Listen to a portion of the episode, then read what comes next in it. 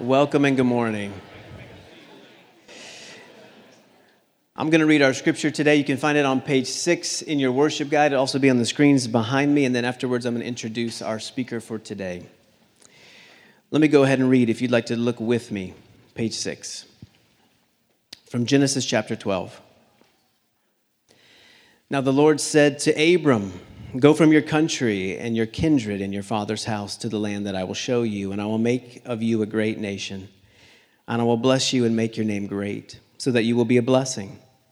I will bless those who bless you, and him who dishonors you I will curse, and in you all the families of the earth shall be blessed. So Abram went, as the Lord had told him, and Lot went with him. Abram was 75 years old when he departed from Haran. And Abram took Sarai, his wife, and Lot, his brother's son, and all their possessions that they had gathered, and the people that they had acquired in Haran, and they set out to go to the land of Canaan. When they came to the land of Canaan, Abram passed through the land to the place at Shechem, to the oak at Moreh. At that time, the Canaanites were in the land, and the Lord appeared to Abram and said, To your offspring I will give this land. So he built there an altar to the Lord who had appeared to him. From there, he moved to the hill country on the east of Bethel, and he pitched his tent with Bethel on the west and Ai on the east. And there he built an altar to the Lord. And he called upon the name of the Lord.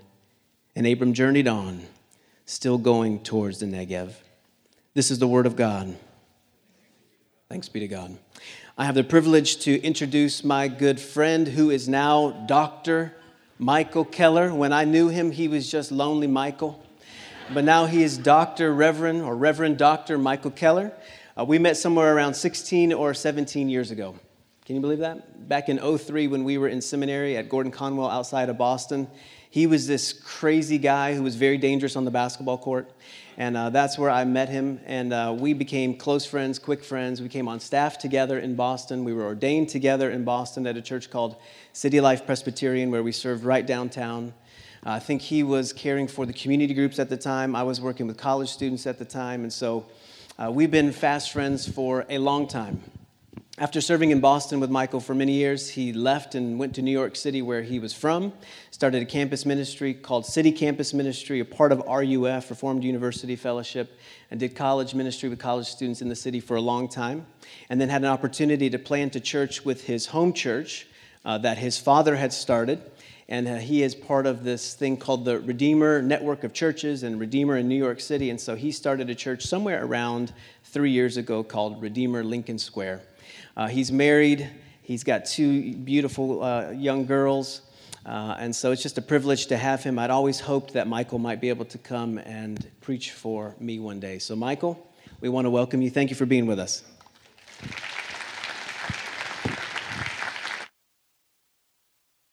Thank you, Jonathan. It's true. Uh, you're, you're, I mean, a colleague, you're a friend, but uh, in a lot of ways, you're a brother. So it's, it is really fun to, to be here. Um, good morning. Thank you for having me. Uh, I know you've been doing a very different series than in the book of Genesis, but I kind of want to, just for a break, uh, take you away from your series in the Old Testament, first in, in First Kings and whatnot, um, to look at Genesis because in Genesis, what we're going to find is the call to Abraham, which I came here um, this, earlier this week to work or to kind of speak at the Awaken conference, which is about missions, it's about sending out, it's about revival. And um, it, this passage, I think, actually helps us um, see the direction that God is moving in.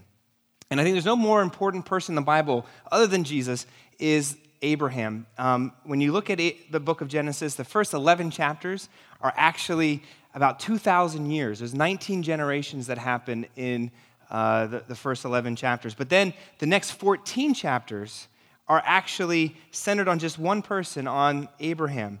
You can't understand the Old Testament, you can't understand I think, the Bible unless you understand Abraham because the whole history of redemption starts with him. That before Abraham, humanity was talked about as a whole, but then afterwards, God addresses Abram and then all the individuals from his family uh, um, as, as an individual group, as a, as a people group. So there's a call, if you look at uh, the passage, if you throw it up here, uh, there's a call to Abraham in verse 3 that all the peoples of earth will be blessed through him.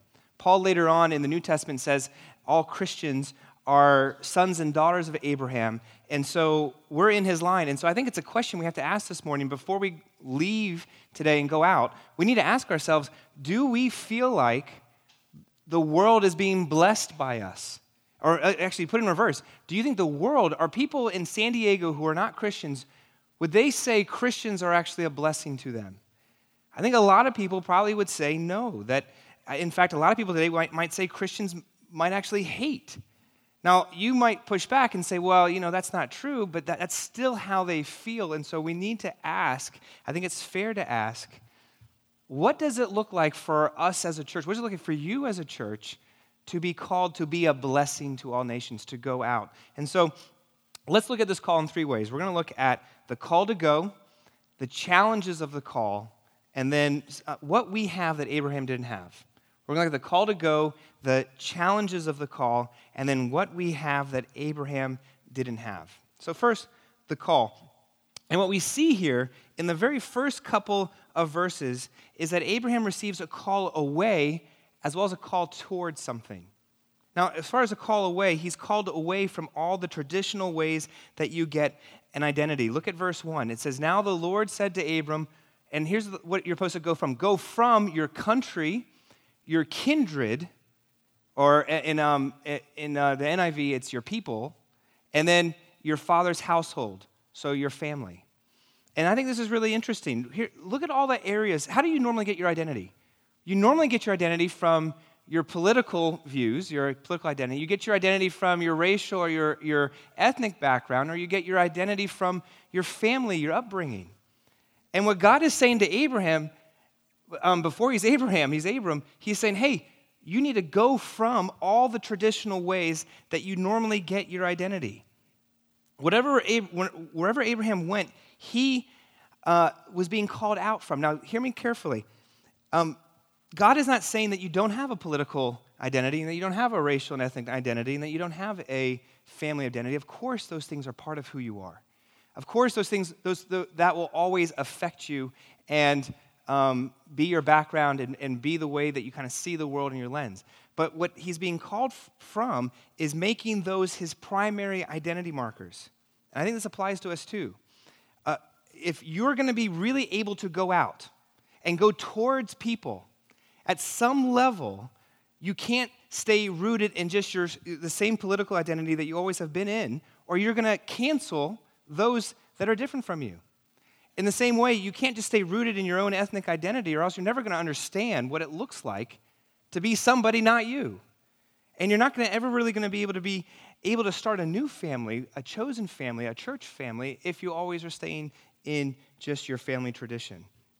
In other words, the call of Abram, and I think now the call of all Christians, at some level, is removing our identity from these ways that are normally primary to secondary.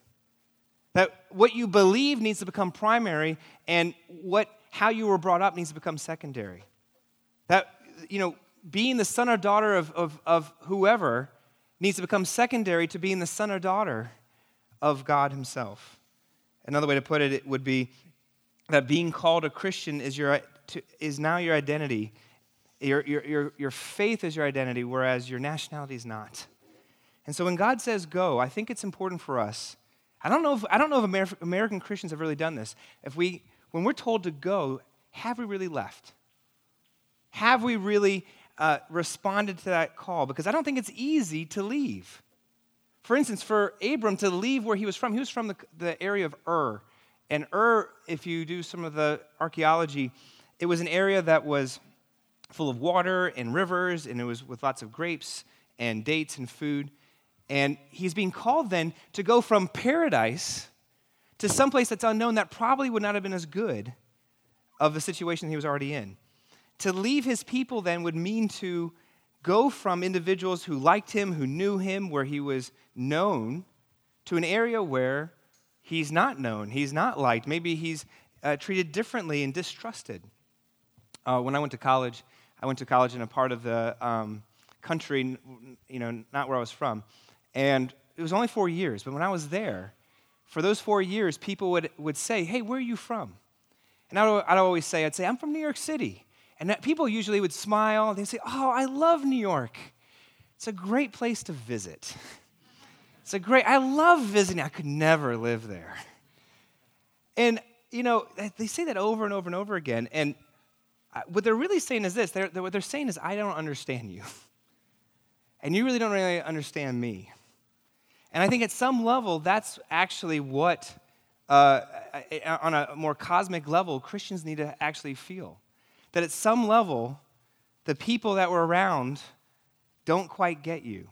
By the way, you get that some of you have experienced this uh, because of, of your ethnic backgrounds. How many times have you been uh, told, hey, where are you from? No, where are you really from?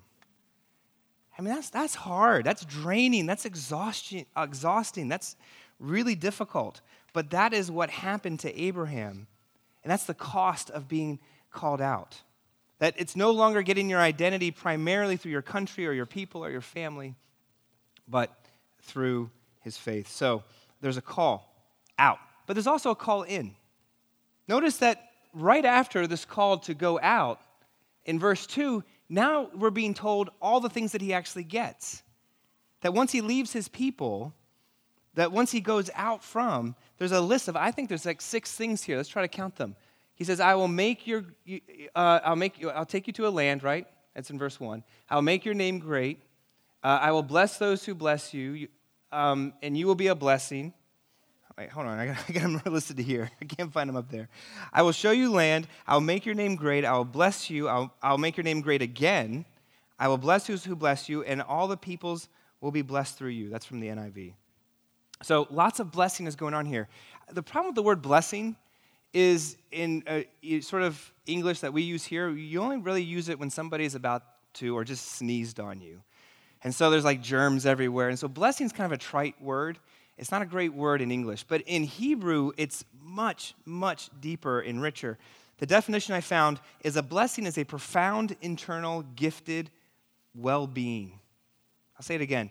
A blessing is some sort of profound, internal, gifted well being where it's favor, it's substance, it's betterment. And so basically, if that's the definition of blessing, blessing is really the thing that you and I probably seek after day in and day out from others. We want to know that we're a blessing. That's why we, tr- we crave for people to say, You're beautiful, you're smart, you're worthwhile, you're something. That's why we, we, we crave need the satisfaction of companionship and success. That we, we deep in our souls, we want somebody to say to us, You matter. In Notice we, we want, we're, we're desperate for that blessing. And so notice the logical progression. You need to go out, but by the way, there's a lot of blessing that's going to come to you. And only because of that, that now, you're, now all the families of earth shall be blessed through you. And so I think what this is really important is that means for Abram, for Abram, for mission to happen, or anybody in his family, the real mission is no longer to make a name, no longer that you have to go get a blessing, right? We're, we're so set on trying to get a blessing for ourselves, and we've forgotten the blessing's already been given. And the point is that the blessing's already been given, if you already have it, now you don't have to strive or try to get. Now you can just give. Instead of getting a name, you've already been given a name. Instead of needing a name, the name has already come to you. And so I guess the question I want to start before we go anywhere else is do you realize what has actually been already given to you? Do you realize, yeah, you're being called away from a lot of things that you probably were used to get your identity from, but you've also been given so much. And now, only because of that, now you can go out and be a blessing and move out. There's a um, old movie, Groundhog's Day, with uh, Bill Murray, where he, this man um, wakes up the same day over and over and over again. And eventually, he gets very frustrated. He gets kind of maniacal. And there's this phrase at one point that he utters, and he says, I'm not going to play by their rules anymore. And he, he kind of j- drives his car. And I actually really love that phrase because there's something, there's something good about that. That I think every Christian can actually say, I'm not going to, I'm, I, I'm not going to play by their rules anymore. Because you get to say that to the world and to the paradigms of the world that are kind of placed on us. That you are what you look like. You are what how you grew up. You are like the social economic status. And those things are important. They're part of who you are. They, they definitely are, but they're not primary. That there has been this blessing that's been put on you. And now, because of this calling, and for all those who, are, uh, who were in line with this, that means you and I are called out from the way we normally or how the world would normally define us, and we're sent to, not knowing where he went. Go from your country and your kindred to the land that I will show you, out from and towards this inner blessing. So now that we can be a blessing. So, all right, that's the call. And the question you have to ask yourselves is Have you received that call? Do you feel like you're on mission? I think a lot of folks were uh, just trying to build something to kind of just make it and just have a kind of nice, happy life and just, you know, just can you just leave me alone, Michael? And yet, it's not me. God Himself is saying, no, there's, there is a purpose and a plan and a direction and a movement. And I think it's fair for us to ask the question have we really wrestled with that? Have, have we really, are we just, are we building our own little fiefdom in our own little house, or do we say, no, we're part of something bigger and greater that is going on, which would make us reevaluate all the ways we normally would uh, uh, um, define ourselves and into a whole different way and a whole different categor- categorization. If the blessing's been given, now you can be a blessing out into the world. That's the call. Now, um, there's challenges with this call. Let me give you uh, two. The first challenge of course, is if you're called out from, it means now there's distance. That you've departed in some ways from the way that you acted and were before. And that would mean then at some level you're not going to fit into the systems, into the identities, into the ways that you normally would have lived in. So if we're called out from belonging primarily in these cultural forms of identity, but now we have this new identity, there's going to be a tension. It's called Being in the World and Not of It. Miroslav Volf, who's a, um, there's some quotes in your, in your bulletin, but he's also a professor at Yale. He calls this departing without leaving, which I love that. It's, it's so compact. Have you felt, do you feel like you've departed without actually leaving? Um, so in other words, we're not, he's not being, not, you don't necessarily have to be, leave where you're from. I, I, I'm starting, I started a church back where I'm from. But are you able to have this sense that all that we do, the reasons for why we do it, are now formed and not driven. They're, they're not to gain an identity and name. It's because we already have an identity and name that we can now have the, that, that propulsion is behind it into the world. And that would mean then we're living as Christians in the world, but not of it. That means there's going to be a tension there. People are going to be like, that, you don't quite fit in here. You, didn't, you used to fit, and now it doesn't work the same way. Uh, there's a, there's a cost then. And how do I, I'm trying to articulate this for you. How about dating? Right? The, the world does dating.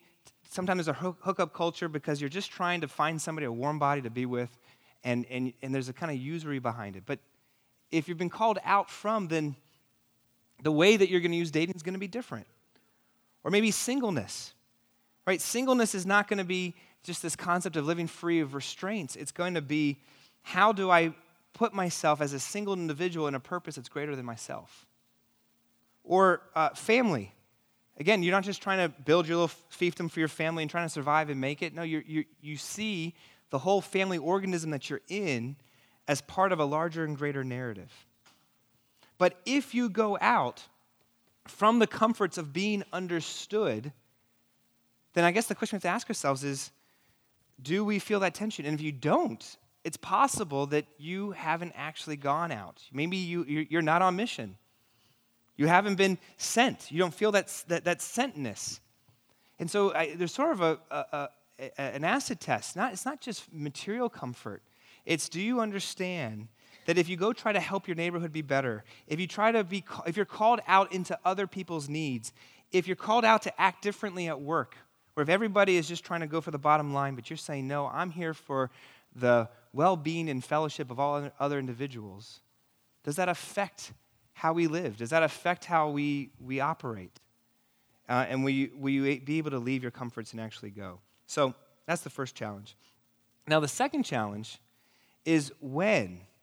That when the call to go out happens, um, the question comes what does that might look like? Uh, if you look in verse 4, what it, it's really fascinating that this all happens to Abram when he's 75 years old.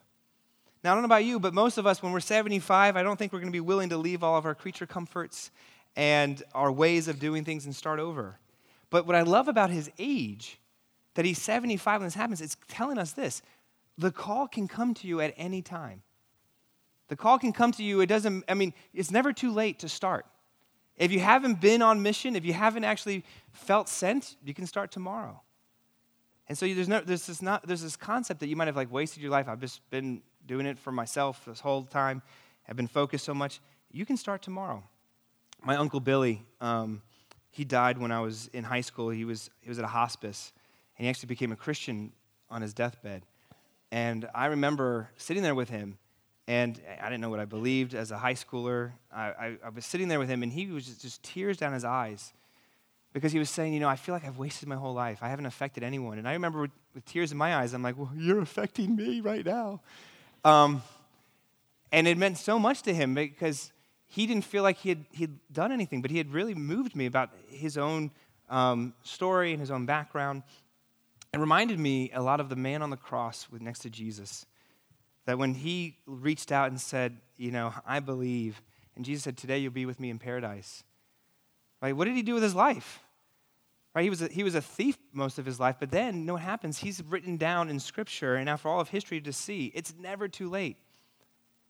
That your stories might not be as, as profound or as like written down because of it's in Scripture, but there's a way to live on a called mission, even if you're 75, 85, 95. Now, the secret, of course, is I think you can only be a blessing if you feel like you have this blessing. And I think I'm going to try to get into your heads. I think a lot of you are like, okay, it's great. That'd be great. I could be a blessing, Michael, if I actually felt blessed, but I don't, I don't know if I feel that experience of God. I don't know if I actually, I don't know if I live that out on a day to day. And I think that's, that's a fair point, is that if we don't experience that love of God, how can we actually go out on, uh, on mission? A true story. Um, I, I, have, I've told this once at my, at my church, and I'm going to tell it to you guys again. I'm worried because yesterday at the conference, I, I um, talked about how I messed up with my kids, and now I'm about to tell you again how I messed up.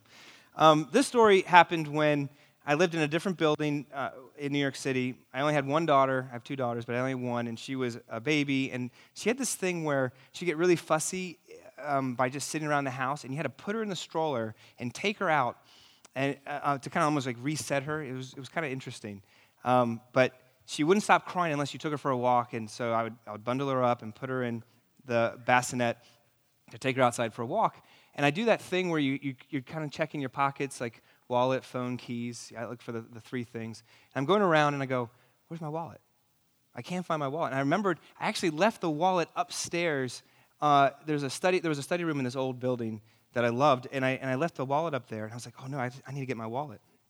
But uh, we're out in the hallway waiting for the elevator, and, she, and, and she, the, the kind of decibel level of her crying is just like, going higher and higher and higher. And finally, the elevator shows up. And so we get up to the 20th floor of this building. It takes, you know, a good amount of time.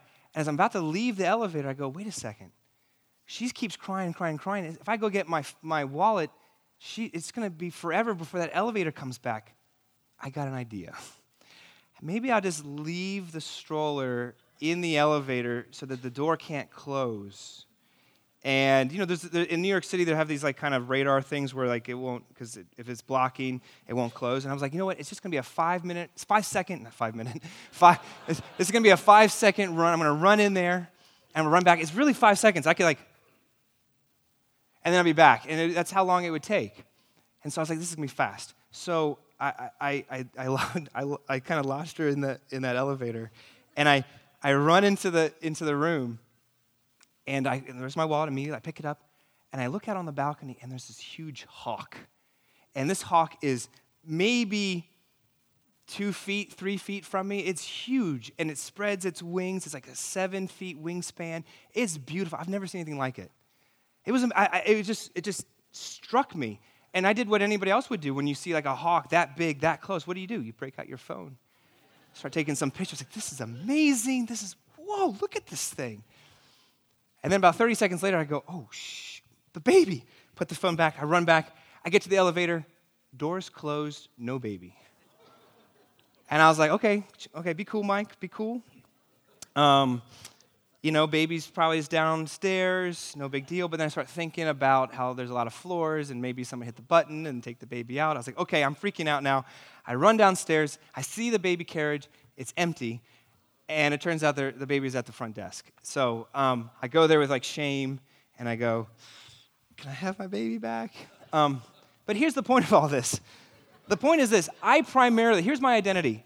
In that moment, I felt shame because I'm a dad. I'm supposed to be a caretaker.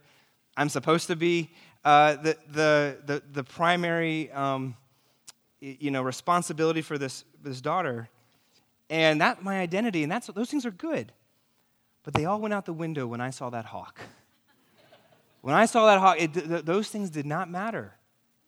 And frankly, all my worldly cares and identity stopped because the experience of that hawk was so powerful to me in that moment. And I'm telling you this because I think God's love has to be that for you and I. He, it needs to be such a powerful expression of beauty and wonder and awe that the other realities, they still existed and they still matter, but they become secondary. That it changes your identity and it becomes the overarching prism to see everything else through. See, to see his blessing as more important than any of the other blessings out there would be letting God be a hawk in your life. To, to see his beauty, be, let that beauty be the overwhelming beauty of your heart. I mean, that, that would be life transforming. And I know you're still thinking, but Mike, you're a really bad dad. I know that's what you're thinking right now, but uh, get past that. And what you have to ask yourself is it's a fair question is does the person of Jesus, as God, capture my heart in the same way that pushes everything else out? Because I think this, this is it. This is where the, the, the rubber meets the road. When I was a college pastor, the question students asked me the most was, or they, this is what they said. They said, Michael, I believe in God. I just don't feel his presence. I, I, I believe, I do believe intellectually. I just don't feel him in my, in my heart. And the way to make that change, that move, is the truth in your head has to move into your heart because God has to become a felt presence because his beauty and wonder and awe has expanded in your life. And so, last point if that answer to you is, well, it hasn't happened or it's not happened recently or I don't really feel it, well, here's what ends up happening for many of us. What's tempting is, is to look at Abraham's life. If you look over the next 14 chapters, what you'll see is you'll see a, a really righteous man and a good guy. And, and, and there's people preach sermons about Abraham, like be like Abraham and, you know, you know, be good and try hard and let's pray because we're, you know, we're done here. But as tempting as that might be, you need to know more about his background. See, Abraham, and actually, you look over his life, he was not a good person. He had a lot of flaws, he had a lot of problems. He um, pitted his wife and, and uh, you know, Hagar against each other, and he constantly doubted God. There's all these problems. But go back to his beginning. The area where Abram lived actually, that whole area of Ur, they worshiped the moon god. And this moon god, uh, you know, was not, it was, a, it was a created deity. And there's no sign that he was actually a believer before God called him. And so God didn't say, hey, here's a man of faith. I'm going to like do the rest of my, you know, learned people of God existence through him and everybody else. No, there's nothing inside of Abram that could have brought about God's favor deserved. So, in other words, it, the call to go was completely by grace. God was using Abram despite his flaws, despite his, his, his, um, his needing uh, achievement and needing a, an offspring and needing a life and needing an identity. And so he didn't achieve or merit these blessings, he didn't deserve them in any way. And so it's all by grace. Now, that word grace, I know is thrown around churches, so let me try to give you a definition for, of grace. Grace is not just favor in the absence of merit. Grace is favor in the presence of deserved demerit. And so Abram worshiped a moon god instead of the creator. He didn't deserve favor, he deserved demerit, and yet he still gets the blessing. We, I mean, I'm to be honest with you, I worship a lot of other things, not God. I worship my couch. I worship my bed. I worship what's on television. I, what's worship? You're putting all that you are into all that something else is. In other words, you're, you're, you're devoting your time and your energy. There, I was talking to one of my friends this week, and he's saying, you know what? There's only 160 hours in the week. And what we do with those hours is a form of worship. It's, it, they're, it's tangible, commodified. Uh, it's, it, it's, a, um, some, it's a, a, way to kind of, you, it's a money. It's a kind of commodity that you can spend. And what you spend your time on shows what you care about. And I definitely don't spend a, a majority of my time on the hawk nature of God in my life. So, all these promises he gets just through this simple faith. So, let me try to make this as blunt as possible. God says to Abram, Go. And he says, Where? And God says, I'll tell you later, I'll tell you later. And then God says, um, But I'm going to give you land. And, God, and so Abram says, Great, when? He goes, I'll, I'll tell you later. He said, Well, it, don't worry, blessing's going to come to you through the offspring that I give you. He goes, Well, I'm, you know, 75. I'm getting up there. When, when's this offspring coming? Ah, I'll tell you later. Is it 75? No. 80? No. 85? No. 90? No. The last verses of, of your text here has Abram wandering in Canaan and Shechem and the hills of Bethel and the Negev. And it's fascinating to see this man have this incredible amount of faith, incredible trust and yet he had not much to go on. We have so much more. We have something Abram didn't actually have.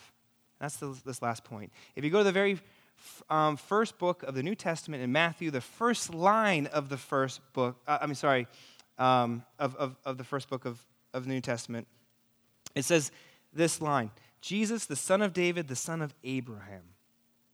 So the writer of Matthew wants us to say, hey, Jesus is in the line of Abraham. Go to Galatians 3:14 he redeemed us in order that the blessing given to Abraham might come to the Gentiles, that by faith they might receive. You say, okay, how's that possible? The next verse Christ redeemed us from the curse of the law by becoming a curse for us. Every writer of the New Testament knows that the calling to be a blessing to all nations has not uh, and, and would not actually happen if it was just through us. Right? The call to us, what you're supposed to have heard is be a blessing to all nations.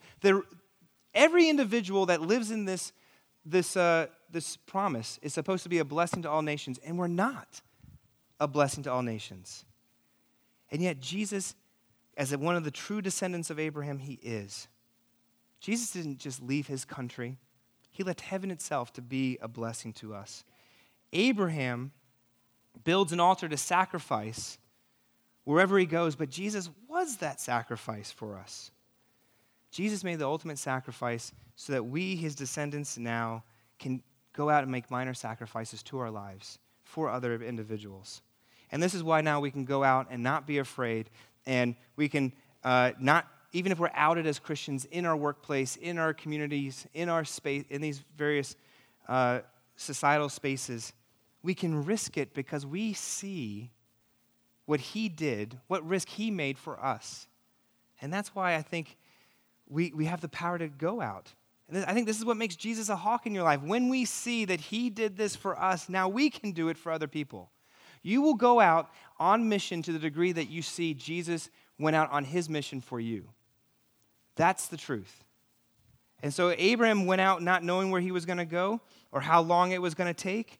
Probably it was I think if you look back over his life, if he knew how long it was going to be, he might not have ever gone. But Jesus, being God, knew exactly how long and how much it would take for him to live for you, and he did it anyway. That he took the cost and the penalty for us. And all the times, folks, here's what it is all the times that you and I haven't been a blessing, and you know those times, we, we like to hide them from ourselves. It's, it's the slights, it's the like, it's actually a lot of our uh, not actions, it's our non actions. It's the self centered actions. It's the, it's the I'm just going to stay over here and do this over there and not actually interact with this group or that group or this need or that need. And yet he bore that cost and he paid for it and he died for it. And so we could now be a blessing. The reason why God's not a hawk in your life that is because you haven't meditated on what he's done for you and how he's saved you and given you grace, not just because it's a nice free gift, but in the presence of deserved demerit, you get his love. Let me get, try to give you a practical application of this. Uh, I know, I think you guys just started community groups around here. Um, and if you aren't one, I, I, really strongly recommend you try one. And that's great. And you spend time, and what's great about community groups is you, you cry together, you live together, you do life together. And here's what happens inevitably, this is what's going to happen. If there's a good community group, people are going to want to come. And it grows, and it gets bigger and bigger. You know what ends up happening? Then you need to multiply. And people don't, we, people don't want to, you don't, don't use the word split. That sounds so negative. People, you need to multiply, but nobody wants to multiply. You want to know why? Because I got my friends, and this is my group, and this is all for me. What's happening in that moment? When you don't want to split, why is there resistance there? It's because you think it's about you. See, when you allow it to actually multiply, when you allow it to become more different groups in smaller spaces, now there's more uh, um, actually openings for other people to join. See, that's what it means to be on mission. It's not just about like my needs and how I'm going to feel and what it's going to look like. It's saying, hey, I'm called to allow other people to be here, not just for myself. It's, it's, it's eyes for that otherness. And it would, it would mean disrupting our lives for the sake of other individuals. And so uh, this is how I want to end.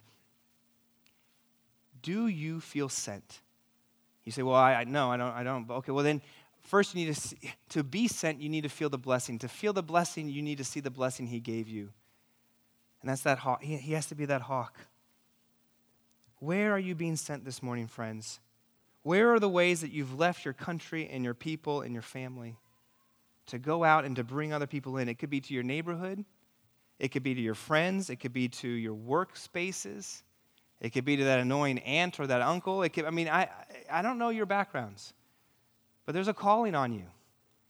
And it's, it's, it's a call to go out not knowing where you're going to. There's, a, there's a, a level of mystery because we don't know how it's, how it's going to turn out. But we're, we're, we're empowered and able to because our identity, the way we used to get our identity is, that was primary is now secondary. He's primary in our life. What are the ways God's calling you that might be calling you out towards something much deeper, much, much richer, much better? Because if today you don't feel called out, you have to first ask, have I really let His love for me be that all encompassing life? Powering out all the other affections and propelling me into other individuals uh, for their betterment. Get there by dwelling not just on these promises spoken to you, but on the life and the nature of Jesus Christ. That's my, um, my, my plea to you today. Let's pray. Heavenly Father, uh, I know I'm, I'm, I'm not part of this. I'm not embedded in this community, and here I am up front trying to say, go out, go out. And they're like, well, who are you?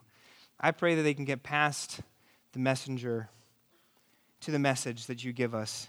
From the very beginning of human history, you've called a, a group of people to go out and be a blessing, and we haven't been. But can we start with repentance? Can we, can we start with apologizing, uh, maybe on, on a group level? We haven't been as active and as, as, um, as involved in other people's lives as we should have been.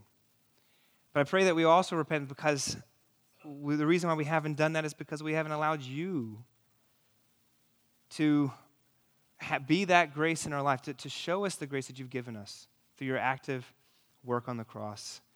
I pray we start with that, Father, and move in our own hearts reveal yourself in a profound way so that this is not something I have to do, it's just something I want to do.